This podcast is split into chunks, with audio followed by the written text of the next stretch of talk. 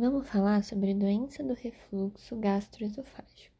Bem, primeiro conceituando, conceito, dando os conceitos, né? O refluxo gastroesofágico, refluxo apenas, ele consiste na passagem do conteúdo gástrico para o esôfago, né?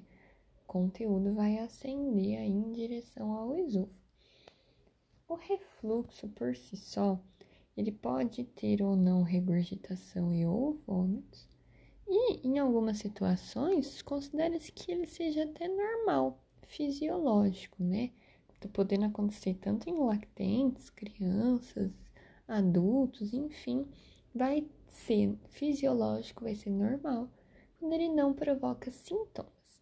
No entanto, isso é o refluxo gastroesofágico. No entanto, existe uma condição que é a doença do refluxo gastroesofágico. O que, que significa doença do refluxo gastroesofágico? Eu vou ter esse fenômeno acontecendo e ele vai repercutir com sintomas ou complicações, gerando então uma morbidade para o paciente, seja criança, seja adulto. A etiopatogenia do, da doença, né? Vamos falar da doença, que é quando eu tenho sintoma ela vai ser multifatorial, sendo que o principal fator vai ser a ocorrência de relaxamentos transitórios do esfíncter esofagiano inferior. E aí, quanto mais relaxamentos desses, mais o conteúdo gástrico vai ascender em direção ao esôfago. Para favorecer isso, a gente pode ter fatores genéticos, falta de exercício, obesidade, consumo de álcool, cigarro, sobrepeso, estresse. Existem condições neurológicas, alterações na deglutição, tudo isso, distensão gástrica, hérnia hiatal, tudo isso vai fazer com que o refluxo ocorra. O quadro clínico é heterogêneo, os sinais e sintomas são inespecíficos e com gravidade variável. As manifestações elas podem ser decorrentes do refluxo propriamente dito, sendo que ele pode cursar com regurgitação e ou vômito. Lembrando que, que na regurgitação eu não tenho a ânsia de vômito, né? Eu não tenho o, o enjoo, a náusea no vômito, ele é precedido geralmente. E, e também as manifestações clínicas podem ser resultado de complicações tanto esofágicas quanto extraesofágicas. Então, pode ter uma esofagite, estenose esofágica, o esôfago de Barré, inclusive, que já é pré-neoplásico, digamos assim. E quanto a complicações extraesofágicas, podem vir complicações respiratórias, otorrinolaringológicas, neurocomportamentais e orais. Então, alguns exemplos aí Pode ter regurgitação, vômito, perda de peso ou não ganho de peso, irritabilidade, choro, comportamento ruminativo, azia ou dor torácica, saciedade precoce, hematênese, disfagia ou adenofagia, sibilância e estridor. As complicações esofágicas que a gente já citou, esofagite, estenose, barré, inflamação de laringe ou faringe, pneumonia de repetição, anemia, erosão dentária, recusa alimentar. Existe a tal da síndrome de Sandifer. O que é a síndrome de Sandifer? É uma postura do pescoço, é uma posição atípica da cabeça, associada com um quadro de anemia e esofagite. Inclusive, faz um diagnóstico diferencial importante, até mesmo com uma, com uma crise convulsiva, né? Devido a esse posicionamento da criança, é, se defendendo então do daquele sintoma, daquele desconforto de acidez, né, que está sendo provocado. Então, é uma postura do pescoço, essa síndrome de Sandifer. Também pode ter apneia, tosse, rouquidão e outras alterações otorrinolaringológicas. Os sintomas, eles são geralmente pós-prandiais e o diagnóstico diferencial deve ser realizado com alergia à proteína de leite de vaca, que é o APLV, estenose hipertrófica de pyloro, má rotação intestinal, etc. São todos diagnósticos diferenciais. Existem é, quadros extratorácicos que vão repercutir mais intensamente, como dor epigástrica, dor pré-cordial, sono agitado, melena, sangue oculto nas fezes, anemia, etc., que são quadros aí então mais, mais preocupantes, mais graves. A gente vai, vai diferir né, em três grupos etários que vão variar de acordo com a idade, os sintomas, a conduta perante a constatação de refluxo. Nos lactentes, o refluxo ele é comum, na grande maioria das vezes fisiológico.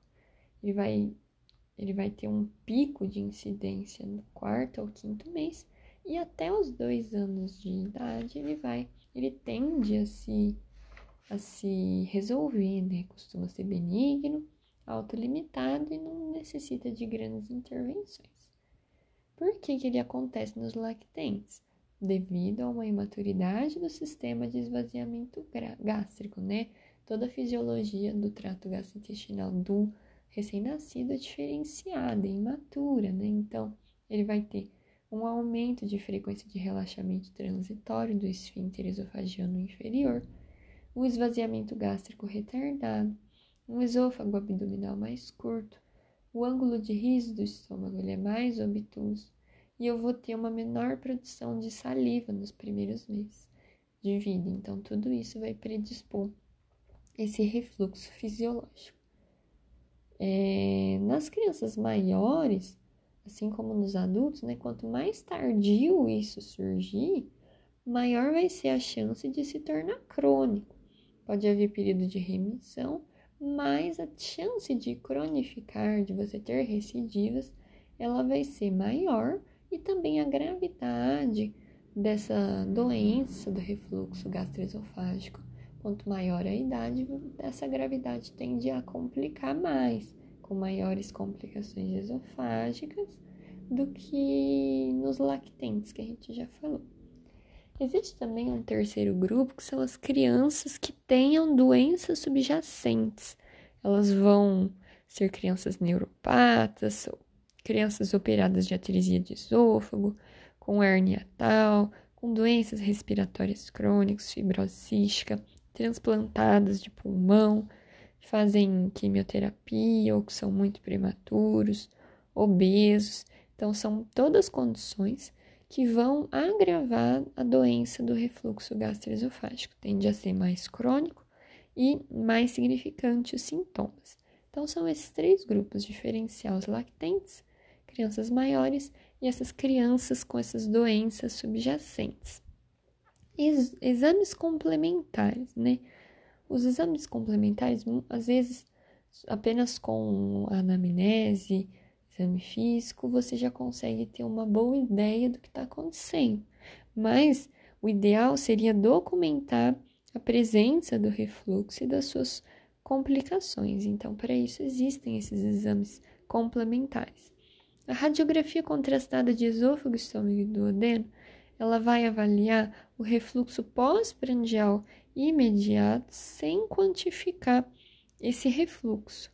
Né? Ele só vai avaliar a presença, mas não vai ver como, quanto, né? Vai ser apenas uma questão de avaliação anatômica. Essa é a radiografia. A cintilografia, ele também vai ver apenas o refluxo pós-prandial imediato, só que uma, uma possibilidade é que ele vai poder detectar aspiração pulmonar, vai identificar refluxo mesmo em pH neutro, então a cintilografia pode ter essas aplicações. A pH-metria esofágica. pH-metria esofágica com certeza vai ser o chamado padrão ouro. Ele vai avaliar o paciente em condições mais fisiológicas e por períodos de tempo mais longos. Então, por isso, ele vai conseguir é, avaliar mesmo essa criança como um todo, como que se comporta essa doença por um período mais considerável. Um pH no esôfago menor do que 4 vai indicar a presença de refluxo. Então, pH metria esofágica é o padrão ouro no diagnóstico. Outros exames ainda, impedanciometria, ele vai detectar movimentos retrógrados do esôfago, de fluidos dentro do esôfago, enfim. A manometria esofágica, que vai também avaliar a motilidade, as pressões, né? Como que tá é, o movimento do esôfago. A endoscopia digestiva alta vai fazer uma avaliação macroscópica que também permite o estudo anatomopatológico, né, das biópsias. Ele já consegue detectar as esofagites, é, estenose péptica, esôfago de Barré, lesões pré-cancerosas. E por fim, tem o teste terapêutico empírico com supressão ácida, que é para crianças em que eu não tenho sinais de alerta, eu já posso introduzir uma terapêutica com IBP, com inibidor de bomba de próton, durante quatro semanas, para fazer uma prova terapêutica mesmo. Será que era essa doença mesmo? Será que era esse o problema? Vamos tratar. Se resolver, era isso mesmo, era, uma, era um refluxo. Se não, aí eu vou ter que partir para outros outros raciocínios, né? Mas lembrar que é uma criança que não deve, não pode ter sinais de alarme para você fazer de cara um teste empírico. Como a gente falou, né, os lactentes tendem a ser um refluxo fisiológico, né, que vai cessar ao longo do tempo. Então, por isso, maiores intervenções, tanto diagnósticas quanto terapêuticas nesse grupo, são costumam ser desnecessárias, são os chamados vomitadores felizes, né? Eles não necessitam de nenhum tratamento medicamentoso porque isso não afeta a criança globalmente, é apenas algo fisiológico transitório. Mas já em crianças maiores, adolescentes, naqueles grupos de risco, com doenças subjacentes que eu falei, às vezes deve ser instituído o tratamento farmacológico mesmo. O objetivo é você promover um desenvolvimento global ideal dessa criança, alívio dos sintomas, cicatrização de lesões existentes, evitando aí as complicações futuras, esôfago de Barré, etc. O, o tratamento, então, ele vai se dividir em conservador não medicamentoso, tratamento medicamentoso e o cirúrgico.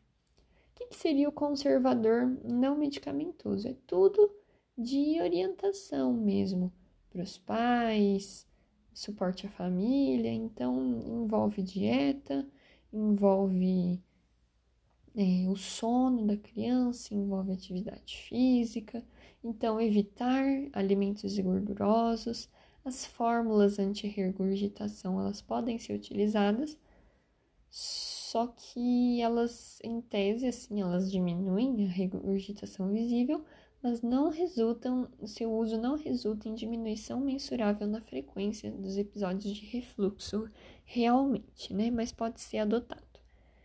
Para dormir, posição supina seria seria o mais mais ideal. É, o decúbito lateral esquerdo vai ser adotado para crianças mais velhas, então a supina preferencialmente para os lactentes. Já para crianças mais velhas, adolescentes, decúbito lateral esquerdo, ou seja, o lado esquerdo apoiado, né? Para você evitar é, uma posição que favoreça a subida do ácido, preferencialmente com cabeceira elevada a 30 graus. Então, essas são medidas não medicamentosas que devem ser orientadas. Quanto ao tratamento medicamentoso, existe uma ordem lógica, digamos assim, de acordo com a gravidade. Eu inicio com fármacos mais tranquilos e aí eu vou evoluindo conforme essa criança não não solucione o problema dela ou seja necessário alguma medida mais mais drástica. Então, Existe, assim, para casos esporádicos, apenas sintomáticos, os antiácidos de contato, que pode ser leite de magnésia, só que a longo prazo ele provoca diarreia, e o hidróxido de alumínio, só que em longo prazo ele vai provocar constipação. Então é só de, de resgate mesmo, um uso bem pontual, esses antiácidos de contato. Existe, então, agora a gente vai falar da sequência lógica mesmo. os procinéticos, que vão ajudar a controlar os sintomas, principalmente vômitos e regurgitação, que é a domperidona. Então, o tratamento inicial costuma ser aí com a domperidona. Em segundo plano, como uma segunda linha de tratamento, seria os medicamentos que diminuem a secreção ácida, seja os IBPs, como o omeprazol, seja os antagonistas de receptor H2 de histamina, que é a ranitidina, só que ela já está fora do mercado, então sobra a famotidina em uso pediátrico. Então, seria essa a lógica. Primeiro você inicia com uma domperidona, em segundo lugar, você parte para famotidina e por último, o omeprazol. O omeprazol, ele costuma ser uma dose maior empregada em pediatria do que no adulto, e ele é tido como último recurso mesmo. Então, a gente nota que o tratamento de refluxo na criança ele é diferenciado do adulto, né? Então, eu tenho essa ordem: primeiro domperidona, famotidina, por fim, como resgate, o omeprazol. Para finalizar, tem o tratamento cirúrgico. O tratamento cirúrgico ele pode ser necessário nos casos graves refratários e, e, por exemplo, naqueles que já têm um esôfago de Barré, uma hernia tal, então vai ser necessário a técnica de fundoplicatura gástrica, que é a fundoplicatura de Nissen. Então, essa é, é as indicações de tratamento cirúrgico, que é raro, mais raro de acontecer, né?